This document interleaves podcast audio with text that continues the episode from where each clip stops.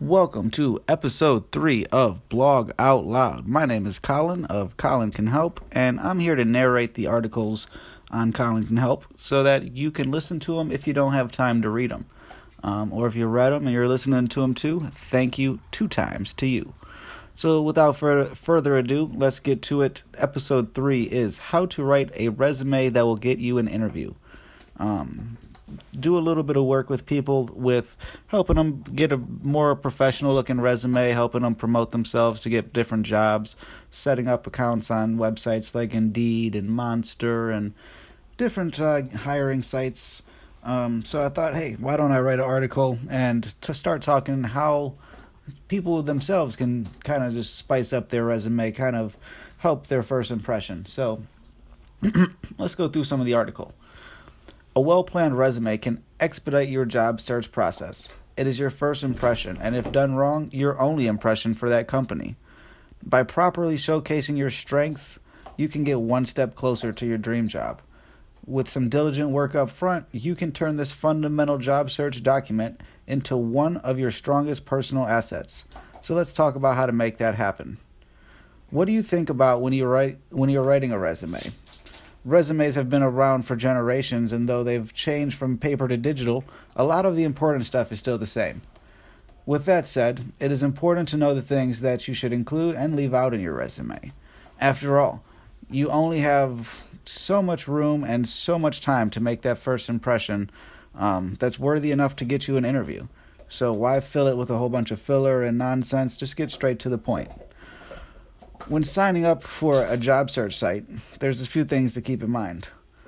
Um, you don't need a graphic designer. You don't need to be a d- graphic designer. You don't need to hire one in order to make an effective resume. Um, some things that you're going to need to include. Um, obviously, you got to cover the basics. The sole purpose of a resume is to showcase your relevant skills and accomplishments to the person or group who read the documents about people that are boasting about their accomplishments all day. So you have to do something to get through that big old pile. Um, you're never going to find your way to stand out um, if you don't try new things and if you don't pay attention to the details. A um, few things that you got to make sure to have on there: relevant degrees and certifications if you luck if you're lucky enough to have I don't know three or four bachelor degrees, couple doctorates, um, you're probably not worried about filling out jobs anyways. But the more educational credits that you have, um, it's really only important to put the ones that are relevant to the things that you're applying for. So if you have a business degree and a catering degree, um, if the business you're trying to get into has nothing to do with food, kind of doesn't make sense to include a whole bunch of stuff about how you can make a great flambe, um, unless Maybe you know the owner likes flambe, but either way, that's your way of finding a way to stand out. Um, but back to topic. Um, also include your relevant work and relevant volunteer experience.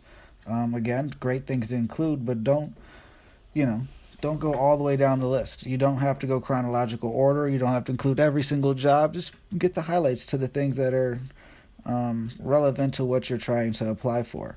If you're going for retail, put your retail stuff. If you're going for food service, food service. Obviously, um, you could see what I'm trying to say there. Um, and the keyword relevant keeps coming up.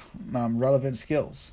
Uh, don't tell them that you're a great basketball player or, you know, you can do r- real good hair if the job is, you know, data analysis and sitting at a desk and things like that. Only put the things that are relevant. Make yourself stand out. Make the things that they're looking for. If you do them, make sure that those are at the top of the list. Um, one other thing to always make sure that you do is to include all up to date contact info. Sounds like a no brainer, doesn't it? But some people they mess up and don't put um, up to date phone numbers, up to date addresses, email addresses, or they have a typo in it. Um, all boneheaded mistakes that even if they wanted to hire them, they couldn't. So make sure all of your contact info is up to date. Um, and also be safe when giving out contact info, obviously. Um, don't put your home address all over the internet if you don't want people showing up to your home address. Um, there are all there's always going to be a crazy person out there, so just be safe. Um, but back to making sure you're paying attention to details, keeping things up to date. Make sure that you have a proofreader. Um, you need to proofread your resume a bunch of times. Um, like I mentioned before, your resume is your first impression with a potential employer. With that said, I'm sure that you can understand that having things misspelled or other typos can have your resume thrown out and you're not going to get a call. Um, why? It, some people might just say it's only a typo, it's not that big of a deal. Um, but I would disagree. It really just shows that you're sloppy, you're not paying attention to details. And if somebody's uh, about the same credentials as you and they don't make those same mistakes, why would they pick you? Um, something to think about. Um, so after you go through your resume multiple times and make sure that all your T's are crossed and your I's are dotted and everything's up to date and looking good, um, go talk to anybody you know, friends, family, mentors, and have them look over it. Um, make sure every word is in the right place because every word counts. Um, you can't have too many people's opinions. The more people that look over, um, definitely the better. Um, and when you are writing it and you're making sure that you're proofreading, you're fine tuning everything, um, definitely keep in mind that time is money. And the people that are reading your resume, um, they don't have all that much time to really look at every single tiny little thing. So you have to make the important things stand out.